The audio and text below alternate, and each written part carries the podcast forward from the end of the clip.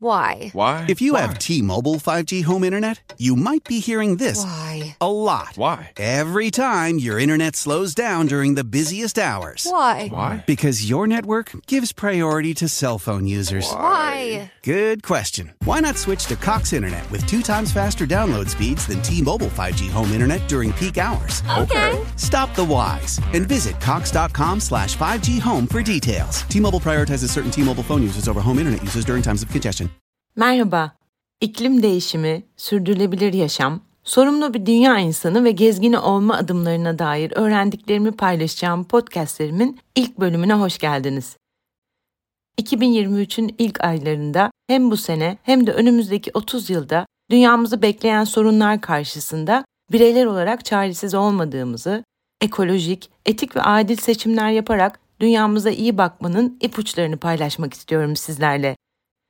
İklim krizi, karbon ayak izi, sera gazı salımı, sürdürülebilir dünya, sürdürülebilir yaşam, sosyal girişim, döngüsel ekonomi, türetici, paydaş kapitalizmi, etki yatırımı gibi söylemleri son 2 senedir çok daha fazla duyuyoruz, değil mi? Peki nedir tüm bu kavramlar? Neden iklim krizi yaşıyoruz? Değişen iklim koşulları hayatımızı önümüzdeki yıllarda nasıl etkileyecek? Bunun bir çözümü var mı? Sürdürülebilirlik ne ifade ediyor? Bireyler olarak elimiz kolumuz bağlı mı, yoksa etkili ve olumlu adımlar atabilir miyiz? Biraz bundan konuşalım istedim bu seride. İlk bölüm biraz üzecek bizleri. Çünkü durumun aciliyeti ve ciddiyetini anlatacağım. Ancak her zaman umutların ve çözümlerin de mümkün olduğunu aktaracağım. İkinci podcastimde de tek tek dünyamıza iyi bakmak için bireyler olarak atabileceğimiz basit adımları paylaşıp, bir sonraki podcastimde de sorumlu dünya gezgini olmak için ipuçlarını anlatacağım. Önce neden sorumlu bir dünya insanı ve gezgini olmayı meselem haline getirdiğimi ve bu konuya dair ilgimin nasıl başladığını paylaşmak istiyorum. Ben bir bilim insanı, bir akademisyen, bir enerji uzmanı veya araştırmacı gazeteci değilim. Aslında sıradan bir insanım. Bu dünyayı diğer 8 milyar insanla ve milyarlarca canlıyla, ormanlarla, dağlarla, denizlerle birlikte paylaşan bir insanım sadece. İşte zaten tüm mesele de bu. Çünkü her şey sadece tek bir dünyamız olduğunun, insanlık olarak o dünyanın sonunu getirmekte olduğumuzun ve bunda benim de bir sorumluluğum olduğunun farkına varmamla başladı. İlk defa 2017'de Birleşmiş Milletler'in yayınladığı Sürdürülebilir Kalkınma raporunu okuduğumda insanlık olarak nüfus artışımızın ve eylemlerimize dayalı iklim krizinin dünya üzerindeki gelecek etkilerinin tehlikesinin farkına vardım. Biraz daha detaylı araştırma yaparak yolculukterapisi.com web sitemde önümüzdeki 30 yılda dünyamızı neler bekliyor başlıklı ilk yazı serimi hazırladım. Sonraki yıllarda sürekli okumaya, izlemeye ve dinlemeye devam ederek doğa ile uyumlu, etik, farkında, bilinçli ve sorumlu bir gezgin ve tüketici olmaya dair öğrendiklerimi ve de ekoloji dostu seyahat, yavaş seyahat, sorumlu ve sürdürülebilir seyahat örneklerini sürekli web sitemde yazarak paylaşmaya devam ettim. Bu arada dünyada görme şansı bulduğum 100 ülkede ve Türkiye'deki 45 şehirde iklim krizinin etkilerini bizzat görmem, mesela Patagonya'daki buzulların nasıl geri çekildiğine, Doğu Anadolu'da kuraklığın artışı ve tarım verimliliğinin nasıl azaldığına, Ege'de artan orman yangınlarına şahit olmam, çabalarımı güçlendirmeme sebep oldu. 2020 ve 2022 arasında tüm dünyayı evde kalmaya mecbur bırakan pandemi sırasında nasıl kırılgan olduğumuzun ve pandemi gibi iklim krizinin getireceği sorunlardan kaçabilecek hiçbir ülke, toplum veya birey olmadığının iyice farkına vararak yeni birkaç yazı dizisi hazırladım. Dünya bize bir dur, nefes al, bana da nefes aldır diyor başlığıyla izlediğim belgeseller ve okuduğum bilimsel araştırmalardan öğrendiklerimle kişisel farkındalıklarımı harmanlayarak sürdürülebilir, temiz ve adil bir dünyanın aciliyetini ve doğayla uyumlu, farkında, bilinçli, sorumlu yaşamın önemini aktarmaya çalıştım.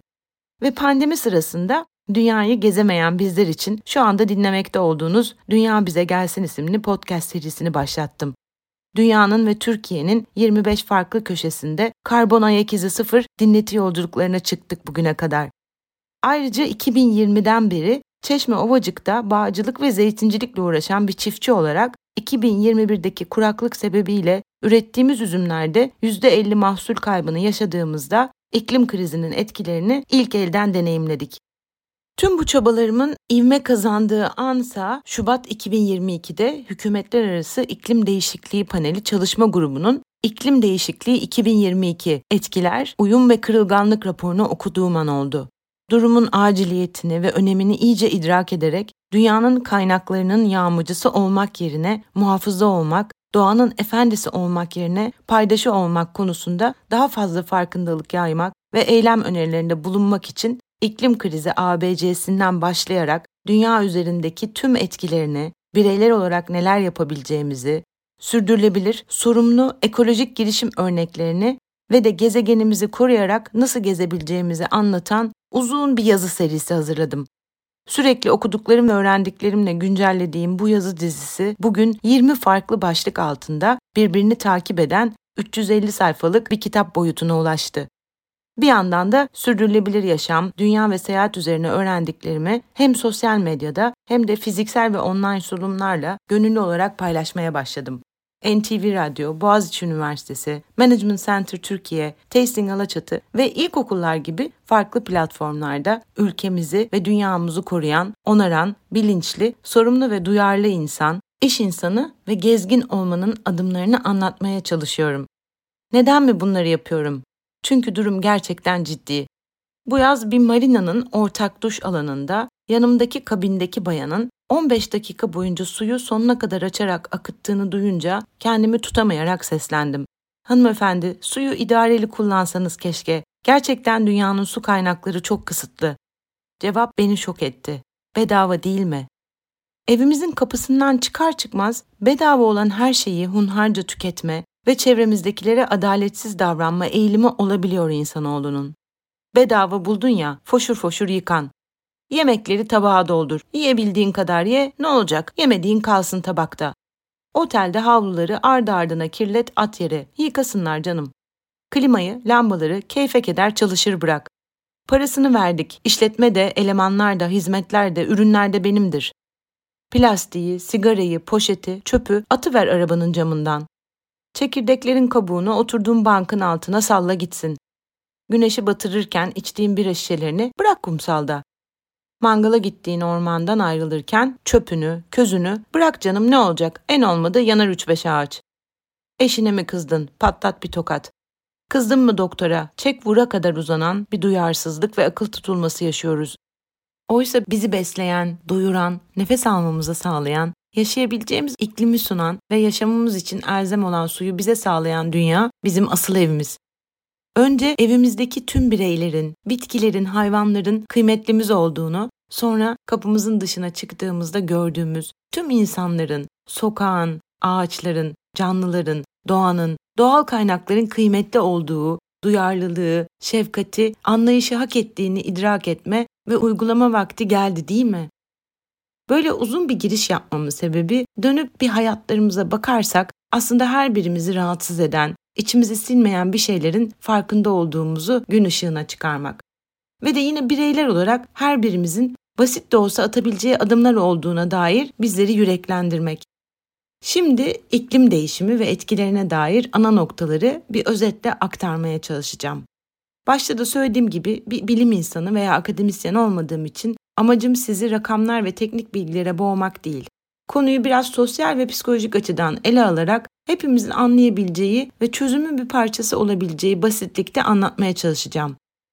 Önce bir insanın yaşam sürecine bakalım. Biz insanoğlu aslında diğer tüm canlılar gibi ekosistemin bir parçası ve doğanın yasalarına bağımlı şekilde evrildik. Ancak meraklı ve bilinçli bir varlık olan insan evrimi süresince diğer canlılardan farklı olarak yarattığı ve geliştirdiği kültür ve bilgiyle önce doğanın sınırlarıyla mücadele edebileceğini, sonra da doğal kaynakları kendi ihtiyaçları doğrultusunda yönlendirip şekillendirebileceğini keşfetti. Ve insan ihtiyaçlarını karşılamak için akıl yoluyla edindiği bilgiyi kullanarak yeni davranış biçimleri ve teknolojiler geliştirerek her geçen gün daha da üretken oldu. Ancak başta insanın fiziksel yaşam koşullarının korunması ve iyileştirilmesine odaklanan dünya görüşü, zaman içinde sadece büyümeyi ve karlılığı hedef alan sistemler geliştirdi. Ve son yıllarda tüm toplumların, bireylerin ve yaşamın ekonomiye indirgendiği ve hep daha fazla, hep daha yeniye odaklanan bir tüketim kültürü oluştu. Bu da aslında hem insanın hem de gezegenin ekosisteminin sömürüldüğü bir düzene dönüştü zamanla. Aslında büyüklerimiz geçmişte savaş, kıtlık ve ekonomik krizler yaşadıkları dönemlerde sadece ihtiyaçları kadarıyla yetinerek, tarhana, turşu gibi yöntemlerle, ellerinde olanı tasarruflu kullanarak, ters yüz gibi yöntemlerle var olanlar eskidikçe yeni kullanım alanları yaratarak ve imece paylaşımlar yaparak elindekiyle yetinmek için birçok yöntem geliştirmişti. Ancak sürekli büyümeye dayalı ekonomilerin mahsulleri olarak bizler sürekli refahını, ihtiyaçlarını, isteklerini ve tüketimini arttıran, önce doğadan, sonra birbirinden ve hatta kendinden kopan yalnız birer bireye dönüştük. Sanki bolluk bereket denizlerinde yalnız birer ada olduk. Belki önce sahip olmak, güvende hissetmenin bir tanımıydı bizler için. Ancak tüketim, bireyin kendisini toplum içinde konumlandırma ve sosyal statü aracına dönüşerek zamanla çığırından çıktı. Evet, artık hız ve haz çağındayız. İşin garip yanı, kapitalist sistemde hala bolluk ve bereket denizlerinde yüzüyoruz gibi gözüküyor. Ancak dünyamız ve diğer canlılar çığ gibi artan insan nüfusuna, üretimine ve tüketimine dayanamayacak. Büyük krizler, kıtlık ve yokluk dönemleri bizi bekliyor. Neden mi? Adım adım anlatayım. Önce iklim kriziyle başlayalım. Aslında dünya üzerindeki ormanlar, yeşil topraklar, buzullar ve okyanuslar doğal karbon yutaklarımız. Yani atmosfere yaydığımız karbondioksit gibi sera gazlarını yutarak depolayan ve enerjiye dönüştüren sistemler bunlar. Endüstri devrimine kadar da tüm bu doğal alanlar insan kaynaklı gaz emisyonlarını dengeleyebiliyordu. Yani dünyanın ekosistemi döngüsel bir ritimle dengedeydi. Ancak aşırı üretim ve tüketim düzenine geçen insanın yarattığı sistemlerin yaydığı sera gazları son 100 yılda bu dengeyi geri döndürülemez bir şekilde bozdu. Artık insanoğlu dünyanın ekosisteminin kaldırabileceğinin çok üzerinde gaz ve atık salıyor atmosfere. Bunu nasıl mı başardık? 1970'te 3.7 milyar olan insan nüfusu 2023'te 8 milyara ulaştı. Bir çılgınlık boyutuna ulaşan tüketimi karşılamak için sanayi ve üretimde katlanarak arttı. Ve bu artan nüfusun barınma, beslenme ve tüketim ihtiyacını karşılamak için enerji ihtiyacı da katlanarak arttı. Bu ihtiyaçları karşılamak için insanın yarattığı sisteme ve etkilerine bir bakalım isterseniz. Daha fazla kömür, petrol ve doğal gaz gibi fosil yakıtlar tükettik. Yanlış tarım ve endüstriyel hayvancılık uygulamaları geliştirdik. Çok ciddi kimyasallar ve plastik içeren atıklar ürettik. Ve de ormanları yok ettik. Her 6 saniyede dünya üzerinde bir futbol sahası kadar ormanın yok olduğunu biliyor musunuz? Peki bunlar nelere yol açtı derseniz, doğaya yaydığımız sera gazları, atıklar ve kimyasallarla dünyamız ısınmaya başladı ve yağış düzenleri değişti. Buna küresel ısınma diyoruz. Ve gezegenimizde küresel ısınma etkisiyle değişen iklime dayalı kuraklık, yangın, sel, kasırga, sıcak dalgaları, don ve tufan gibi doğal felaketlerin sayısı son 20 yılda 800 kat arttı. Sıcaklığa bağlı olarak buzulların erimesi ve deniz seviyesinin yükselmesiyle sahillerde yaşam gittikçe imkansızlaşıyor. Ve de binlerce yıllık buz tabakaları içinde hapsolmuş tonlarca metan gazı ve virüsler açığa çıkarak ekolojik dengeyi daha da çok bozuyor. Küresel ısınma kaynaklı yağış azlığı, hızlı tüketim ve kirlilik nedeniyle dünyadaki çok kısıtlı olan tatlı su kaynaklarımız hızla tükeniyor. 2034 yılında temiz içilebilir su kaynağı kalmayacağı tahmin ediliyor. Doğal habitatlara sürekli müdahale eden aşırı yoğun kullanımımız, zehirli atıklarımız ve çöplerimiz ve küresel ısınma yüzünden denizlerde, nehirlerde, karada ve havada biyolojik çeşitlilik yok oluyor. Hepimiz aslında Türkiye'de son 2 yılda Ege ve Akdeniz'deki orman yangınları, Karadeniz'deki seller, Anadolu tarım havzalarımızdaki kuraklık ve don sebebiyle mahsul kayıplarıyla iklim krizinin etkilerine yakından şahit olmadık mı? Tüm bu etkiler insanoğlunun nüfus artışı ve geliştirdiği sistemlerden kaynaklanıyor. Bu sebeple içinde bulunduğumuz çağa da antroposen çağı deniyor. Yani insanın dünyanın kaderini belirlediği çağ. Sürekli büyüme hırsımız sebebiyle öyle bir hızda iklimi değiştiriyoruz ki gezegenin yaşam destek ünitelerini yok ettiğimiz hız ve haz çağındayız. Size birkaç örnek vermek istiyorum. 1970'ten bu yana dünya üzerindeki diğer canlıların nüfusunun %60'ını kaybettik. Ancak bizim nüfusumuz 2 katından fazla arttı. 1 milyona yakın canlı türü artık yok. Bunun etkisini şu anda anlayamasak da Einstein'ın sözlerini hatırlayalım. Arı yoksa insan da yok. Neden mi? Bitkilerin tohum ve meyve üretebilmeleri hem çeşitlilik hem de verim sağlamaları arıların çiçeklerin tozlaşmasını sağlamasına bağlı da o yüzden. Arıların yok olması tüm besinlerin yok olması demek. Her yıl dünyada 300 milyon ton plastik üretiliyor ve bir plastik şişe ancak 1000 yılda çözünebiliyor. Bir elma 85 litre, bir avokado 270 litre, bir kilo tahıl 1200 litre, bir kot pantolon 3800 litre tatlı suya bedel. Dünyada 1,3 milyar ton yiyecek çöpe atılıyor ve dünyada 1 milyar insan açlık sınırında yaşıyor. Her yıl 160 milyar adet yeni giysi piyasaya sürülüyor. Satın alınan giyim eşyalarının %40'ı hiç giyilmiyor, %50'si sadece bir kez giyilip atılıyor. Ve senede 13 milyon ton giysi çöp oluyor. Ve bu çöplerin çoğu ne yazık ki yakılıyor. Paketleme, lojistik, kargo ve geri iade süreçleri sebebiyle elektronik ticaret, ısınma sebebiyle kripto para madenciliği, dijital veri depolama, Metaverse gibi yeni teknolojik uygulamalar ve elektronik atıkların yarattığı karbon ayak izleri önümüzdeki 10 yılda çok ciddi rakamlara ulaşacak. Türkiye'de yılda ürettiğimiz 4,5 milyon ton çöp atık yetmiyormuş gibi dünyanın farklı yerlerinden 1 milyon ton çöp ithal ediyoruz. Bu çöplerin çoğu ya toprak altına gömülüyor ya da usulsüz şekilde yakılıyor. Sadece %10'u geri dönüşüme giriyor. Dünyada her sene 75 milyar ton toprak erozyona kurban gidiyor ve 1 santim toprağın yeniden verimli hale gelmesi için en az 500 yılı geçmesi gerekiyor. Endüstrileşmiş ülkeler yaşam biçimlerini sürdürmek adına üretimlerini, tehlikeli atıklarını, kirli, riskli eski teknolojilerini en yoksul ve savunmasız ülkelere aktarıyor. Ve bu ülkelerde yaptıkları üretimde sosyal güvenlik, sağlık gibi temel insan haklarını göz ardı ederek çocuk işçiler ve sağlıksız koşullarda işçi çalıştırıyorlar. Tüm bu kaynak sömürüsü ve aşırı üretim yüzünden 2022 yılında dünyanın yıllık kaynağının tüketildiği Dünya Limit Aşımı Günü 28 Temmuz olarak belirlendi. Yani insanlık 2022'nin kaynaklarını yıl bitmeden 156 gün önce tüketti. Gezegenimizde sürekli sera gazı salımı, katı, sıvı ve kimyasal atıklar, yanlış tarım ve hayvancılık uygulamaları, ormansızlaşma artarak devam ediyor. Ve her geçen yıl Dünya Limit Aşım Günü daha erkene geliyor. Tüm tahribatın temel nedeni ise sürekli büyümeye dayalı ekonomi modeli ve insanın sonu olmayan hırsı. Gandhi'nin sözlerini hatırlayalım. Dünya herkesin ihtiyacına yetecek kadarını karşılar, ancak herkesin hırsına yetecek kadarını değil.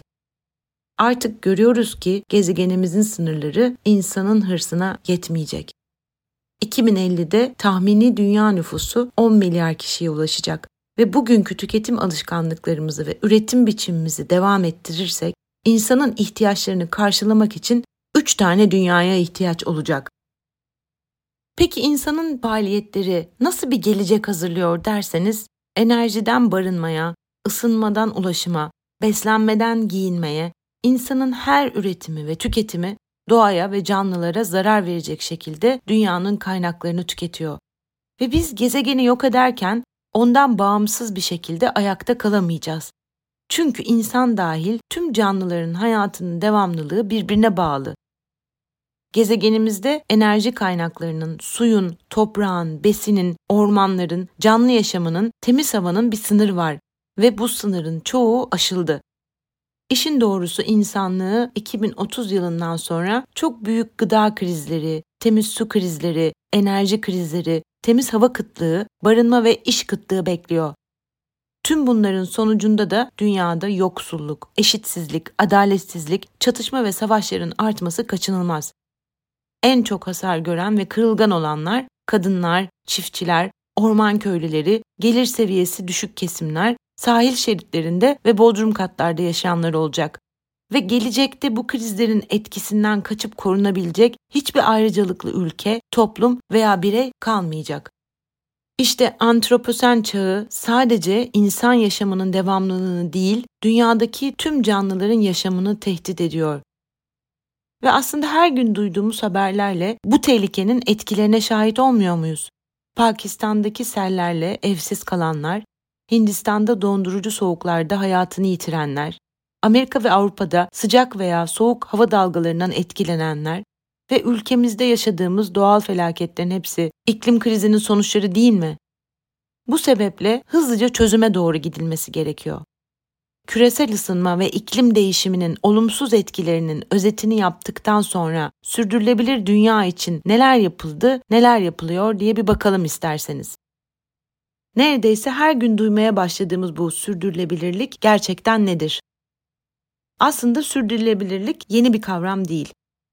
1987'de Birleşmiş Milletler'in yayınladığı Brundtland raporu, sınırlılığımızın farkına vararak sürdürülebilirliği gözeten kalkınma hedefleri geliştirebilmemiz için şöyle bir tanım yapmıştı. Günümüzün ihtiyaçlarının gelecek nesillerin kendi ihtiyaçlarını karşılama kabiliyetlerine zarar vermeden karşılanması. 1992 yılında Brezilya'nın Rio de Janeiro kentinde Rio Birleşmiş Milletler Çevre ve Kalkınma Konferansı'nda ise sürdürülebilirlik kavramı sadece çevre problemleriyle sınırlı kalmadan ekonomi, adalet ve toplum gibi kavramları da kapsayacak şekilde bir tartışma başlattı.